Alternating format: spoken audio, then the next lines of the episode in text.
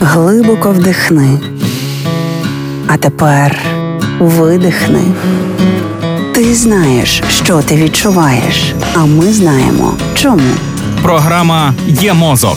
Другий сезон. Поради від психологів, як не зламати мозок об війну. Проєкт створено за підтримки програми партнерства у галузі масмедіа в Україні UMPP. Якісний сон має три складові. Це важливо, бо тільки якісний сон здатний якісно, повноцінно боротися з наслідками стресу, читай з наслідками життя у воєнний час. Тож науковці називають три складові якісного сну. Тривалість має бути достатньою, щоб організм устиг відпочити і підготуватися до наступного дня. В одному з попередніх епізодів ми вже говорили, що середньостатистичному дорослому потрібно спати не менше за 7 годин на добу, але це не 7 годин проведених у ліжку, а 7 годин сну, якісного сну, тобто безперервного і глибокого. Тож, крім тривалості, є ще дві складові: безперервність. Періоди сну мають безупинно переходити один в одним, і глибина. Сон має бути достатньо глибоким, щоб відновлювати життєві сили. Наша поведінка впродовж дня, а особливо перед сном,